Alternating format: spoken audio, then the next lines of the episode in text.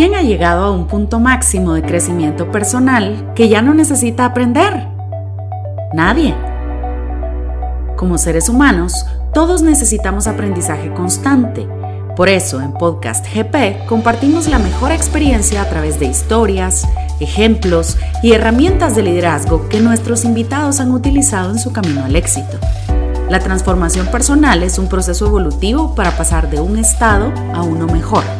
Esperamos que este podcast agregue mucho más valor a tu vida. Bienvenidos a un podcast más de GP, Podcast GP, en el cual usted lo puede escuchar vía Spotify y adicionalmente compártalo también, así todos tenemos un crecimiento personal. Les saluda Eduardo Magermans y hoy tenemos un tema muy interesante. Nuestra invitada es Milvia de Estrada. Ella es esposa, madre y administradora de College Sonidos y Colores. Estudio de producción musical que formó junto a su esposo hace más de 24 años. Y si usted la viera, no aparenta, como que fue el año pasado, una cosa así. Emprendedora y fundadora de Colores de Vida y sobre todo hija de Dios. Ah, algo que me llama mucho la atención es el tema. Y el tema que vamos a hablar hoy es ser estudiado versus ser educado. Bueno, Milvia, bienvenida al podcast GP. Muchas gracias. Qué gusto poder estar aquí con ustedes y pues tocar un poco de estos temas que, me apasionan. Buenísimo. Ah, algo que es interesante que, me, bueno, que me llamó mucho la atención es la, la introducción de Milvia. Esposa, madre y administradora de un negocio. O sea, si lo ponemos en grados de, de dificultad, el primero fue esposa. Por supuesto. Buenísimo. Bueno, vamos a, tocar el tema del día de hoy y, como lo dije, ser estudiado versus ser educado. Em, algo que me llama, ¿qué, diferencia hay entre estudiado y educado? Porque a veces creo que lo malinterpretamos. Sí, definitivamente eh, a diario nos podemos encontrar con personas que han estudiado y pueden tener muchos méritos, hasta pudieron haber obtenido eh, grandes medallas en su, en su etapa eh, de formación, sin embargo se comportan re mal, entonces no parecieran tener educación. Mm, y, cuando hablamos nosotros de esto es que eh, el estudio o el título o la academia no me hace ser educado. No, definitivamente no. Por supuesto que, que la academia es el escenario perfecto para formar valores y alcanzar la educación, pero yo pienso que los títulos eh, pues enriquecen nuestro conocimiento pero es la educación la que llega realmente a enriquecer nuestra conducta. Ah, bueno, aquí ya, entramos a otro tema, conducta, ¿verdad? La conducta, ¿desde cuándo se comienza a formar y en dónde? Bueno, en mi experiencia, porque también soy, soy educadora en el hogar por más de 13 años, así que cuando llegó la pandemia y nos tocó educar a nuestros hijos en casa, eh, nosotros estamos en, en nuestra salsa. Entonces, definitivamente soy fiel creyente de que la educación empieza en el hogar. La educación empieza en el hogar. Nosotros hace un tiempo atrás en Guatemala Próspera hicimos un estudio, sacamos una encuesta y, y preguntamos en dónde fue donde aprendieron los valores. Lógicamente dijeron que en casa, pero la mayoría de los encuestados dijeron que eh, los valores los aprendieron de la madre más que del padre. ¿Por qué será eso? Ay, porque es a las mamás a las que nos toca, creo que tenemos ese, ese ojo o esa conexión con nuestros hijos eh, que nos toca andar detrás de ellos y, viendo qué es lo que, lo que andan haciendo y tenemos ese sentido eh, despierto todo el tiempo y les digo, yo lo siento, no sé dónde están exactamente, pero siento en dónde están mis hijos, ¿verdad? Entonces, eso es lo que nos hace, ¿verdad? el tomar la decisión de, ser a veces eh, la mala y andar detrás de ellos y enfrentar lo que tengan que, formarse, ¿verdad? Yo creo que aquí hay algo bien interesante y bueno, yo no sé si me va a salir del tema, pero eh, muchas veces hay ciertas madres que piensan que toda la carga de la formación del carácter lo tienen las madres, ¿verdad? O sea, que dicen, sí, es que él no se mete en nada, yo soy, yo, yo soy la mala, y después llega él y todos lo abrazan, lo cargan, encima todo trae la pizza, sí, entonces lo cargan en brazos y todo, y al final, pero yo creo que es una responsabilidad tan bella el poder formar a los hijos, eh, es la que más tiempo pasa en el hogar, eh, pero formar el carácter de los hijos. Yo, pues ahorita me viene a memoria la educación judía, ¿verdad? El, el, padre entra, llamaríamos así en buen chapín, a batear a los 12 años, cuando ya eh, en, el, en la sociedad judía a los 12 años ya se convierte en hombre, eh, el, el, niño que para nosotros es a los 12,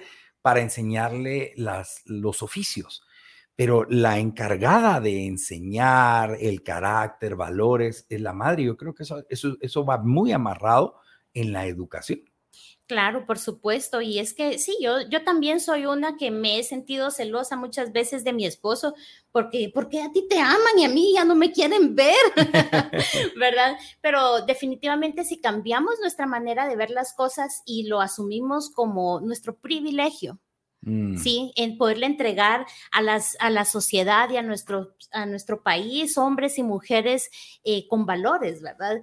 Porque pues vemos también de que lo que estudiamos se nos puede llegar a olvidar, pero nuestros valores jamás. Sí, o sea, yo educaba a mis hijos en casa y cuando me topo con ciertas cosas de geografía o, o de matemáticas, digo, híjola, y no me costó, en mi época no, no sufrí estudiándolo, pero cuando me ha tocado mm, en estos últimos años enfrentarlo, digo, parece que no hubiera pasado por la escuela, ¿verdad? Sin embargo, los valores que mi mamá me enseñó, no los pongo en duda en ningún momento, me dan mal un vuelto, yo no digo me voy a quedar con este, estos 10 quetzales más, ¿no? Yo lo devuelvo y sin pensarlo porque son valores que mi mamá me enseñó. Entonces, cuando lo veo en mi formación, en, la formación que le estoy dando a mis hijos diaria, yo no pongo en duda en ningún momento los valores, ¿verdad? Entonces, debo de empezar a cambiar mi manera y en lugar de sentirme celosa de mi esposo, decir, ok, este es mi privilegio y esta es mi parte. Algo, ahorita escuchándola hablar con respecto a eso de que los valores no son negociados o no negociables. Hoy en día la sociedad se vende muy rápido, vende sus valores por poder, por fama, por dinero, ¿verdad? E inclusive llegan hasta, eh, pues, violentar la amistad, esa, esa genuina amistad por, por ambición. Y creo que eh, vivimos en una, en una época, en una sociedad donde la mayor parte del tiempo eh, eh, son cosas muy superfluas, muy, muy, muy vanas, ¿no? O sea, si no son marcas, si no es lo que posteo en las redes. ¿Cómo podríamos orientar hoy a todas esas mujeres que nos están escuchando, que tal vez algunas ya sus hijos ya están un poco mayor, que ya no están en la etapa, como dirían, en la pedagogía de la moral, en la cual todavía aprenden, sino que ya toman las decisiones, bueno, yo sé que esto es malo, esto es bueno, yo tomo mi decisión y qué me importa, ¿verdad? ¿Qué, qué mensaje podríamos mandar, Nilvia, con respecto eh, bueno, yo creo que ya a las mujeres, bueno, yo tengo ya una, dos hijos mayores de edad, ¿verdad? Entonces... Eh, no les digo que come años, la verdad. dos hijos mayores de edad. En Guatemala, mayor de edad es 18 años, o sea, ya sobrepasaron los 18.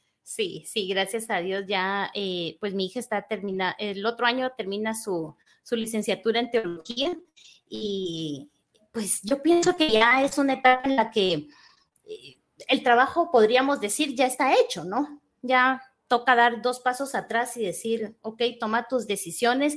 Sin embargo, eh, como mujer de fe y creyente, creo que no todo está perdido y que hay una gran esperanza en la oración. Ok. Bueno, eso es suma importancia. Yo creo que eso no importa la edad del niño. sí. ¿Verdad? O sea, yo creo que desde que está en el vientre hasta que uno se va, ¿verdad? Debe de seguir orando por, por, los niños.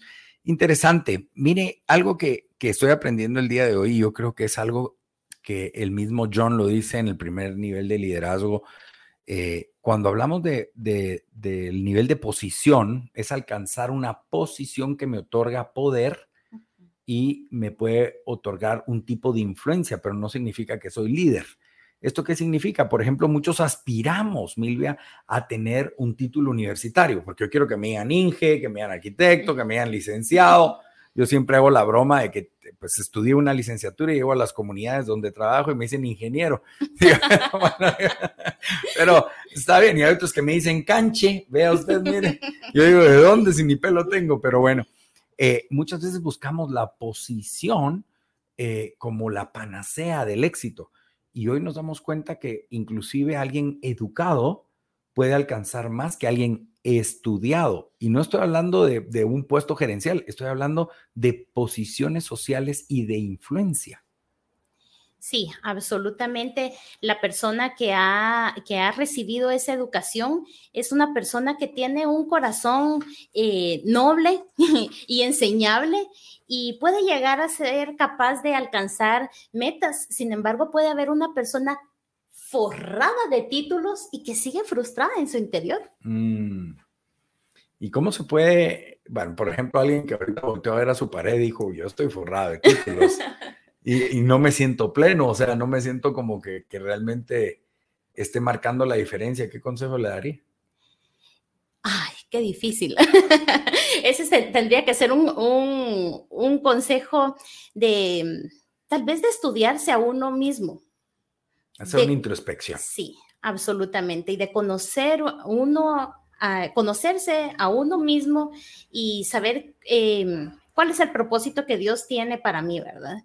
encontrar mi, propósito y pues armarse de valor y buscar eh, esa, esa, satisfacción personal, pero también buscar em, eso, ese propósito para el cual yo fui creada. Ok, buenísimo. Entonces entendemos que para estudiar se requiere un tipo de recursos, pero ser educado se requiere. Disciplina. Ok. Hablemos de la disciplina. Sí, pues bueno, la disciplina yo pienso que es, es un motor que nos, llega a, nos lleva a alcanzar cualquier cosa que nosotros nos propongamos, ¿verdad? El que no puede leer y escribir con disciplina, aunque no vaya a la escuela, lo puede aprender. ¿Verdad? Eh, uno de mis sueños de pequeña era dibujar y pintar y nunca lo hice y fue hasta de grande que me discipliné y dije, ok, como niña voy a empezar otra vez pincel y, lo, y lo hago y ahora enseño a pintar, enseño caligrafía, y, pero lo formé a base de la disciplina, ¿verdad? Mm. Entonces, eh, pienso que, la disciplina es parte de ese, ese motor que nos permite eh, aprender y crecer en cualquier momento de la vida. ¿sí? No, no podemos decir, por ejemplo, ahorita mis hijos están de vacaciones, no aprenden, no hacen nada. No, sino que aunque están de vacaciones, tienen la oportunidad de aprender. Mm, y no importa la edad tampoco, ¿verdad, Milla? No, por eso yo hace poco aprendí a, bueno, a... a Porque jovencita, a, hacer mi caligrafía así inglesa, tradicional, con tintero y a pintar. en serio, qué genial. Yo creo que necesito eso porque yo soy un doctor wannabe, realmente ni yo mismo me entiendo la letra. Sería bueno ser disciplinado y dedicarme a, sacar esto. Entonces, para estudiar se requiere algún tipo de recursos. Eh, ¿Qué tipo de recursos serán, aparte de, de, la disciplina? ¿Qué otras cosas cree usted que es importante para que nos podamos educar y cultivar nosotros primero? Sí, yo creo que para eh, cultivarnos a nosotros mismos, primeramente tenemos que dejar un poco de orgullo atrás. Mm. ¿verdad? Y, ser capaces, eh, como esta frase, ¿verdad? De, tener la humildad de aprender de las personas que nos rodean, ¿verdad? Entonces, eh, creo que podemos aprender de, todos un poco, mm. tener ese espíritu y esa curiosidad de, de ok, Eduardo, ¿Qué, puedo aprender de usted, verdad? De, ok, fulanito, ¿qué puedo aprender de ella, verdad? Y no ver, eh, como decíamos, ¿verdad? Los títulos o la apariencia, sino eh, ser capaces de aprender de cada persona, en cada situación, tener esa, ese espíritu de aprendizaje. Me llama mucho la atención porque anoche específicamente me escribe un amigo que tenía yo rato de no, de no platicar con él y, me dice Eduardo, eh, me encontré a tu amigo en el gimnasio, a tu amigo, a tu hijo en el gimnasio. Y siempre sigue educado. Y no lo estoy diciendo por, por ser mi hijo, pero él realmente lo que destaca es su educación, ¿verdad? Saluda por nombre, si no se recuerda, le pregunta a usted, o sea, es un jovencito de 17 años, le pregunta, disculpe, ¿dónde la conocí? ¿Verdad? O sea, para como para ubicarse. Y esto me trae a colación que muchas veces creemos que los títulos nos pueden abrir las puertas, pero el cultivar nuestro ser nos pueden abrir las puertas para la eternidad, ¿verdad? O sea, habló del orgullo, ese es otro tema eh, que pudiéramos llevar en, en otro podcast, pero morir al orgullo eh, significa que hay una intencionalidad, no solo para yo vivir bien, sino que para poder vivir bien con otros.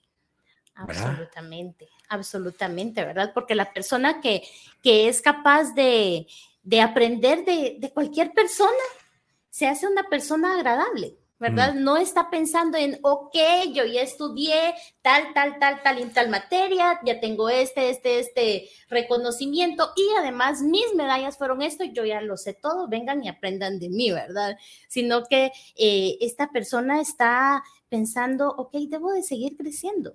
Debo mm. de seguir aprendiendo. ¿De quién puedo aprender? Pues agarra cualquier cosa y aprende.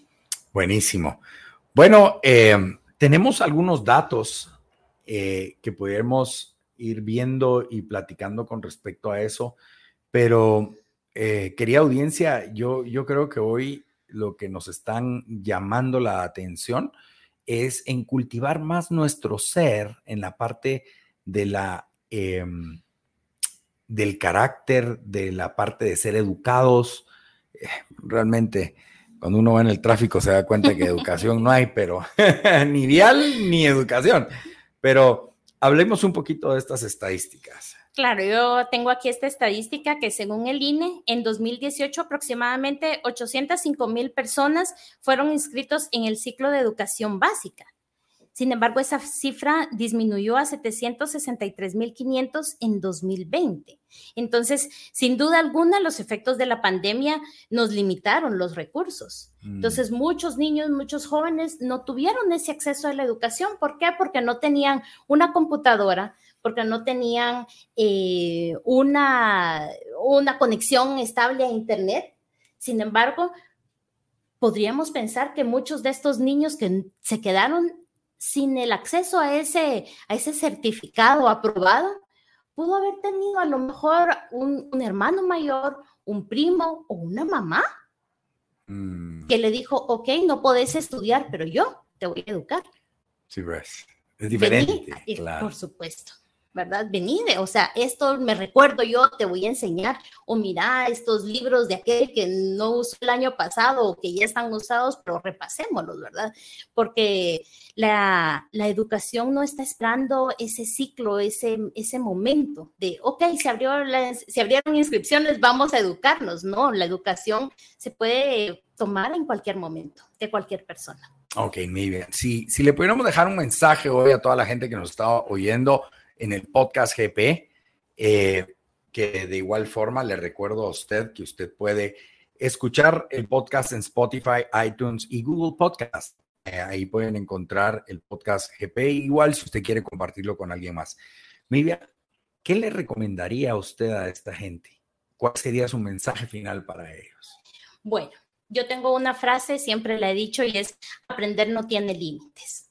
¿Sí? Cuando todo mundo a mi alrededor puso grito en el cielo porque iba a sacar a mis hijos de educación tradicional y nos encerramos en casa a estudiar. Dije, no, aprender no tiene límites. Mm. Aprender no tiene límites. No hay límite de horario, no hay límite de que, eh, ok, esto solo lo, lo puedes aprender en la escuela, no hay límite de que porque yo soy la mamá y no soy la maestra, yo no le puedo enseñar, no, no tiene límite la educación no tiene límites. Yo creo que la conducta, el carácter, el ser educado va de la mano con la educación formal, ¿verdad? Y eh, creo que no es un incentivo a que usted deje la universidad o tire la toalla, sino que más bien eduque su ser para poder hacer y adicionalmente pues vaya paralelo en un crecimiento personal para poder agregarse valor y agregar valor a otros. Estamos resumiendo el tema del día de hoy. Así que muchísimas gracias, Silvia, por estar aquí con nosotros en Podcast GP. Gracias a ustedes por esta invitación. Qué, qué honor y qué gusto haber podido compartir aquí con ustedes. Hasta la próxima y recordamos que usted no se puede perder el podcast GP y también compartir con otros amigos. Hasta la próxima.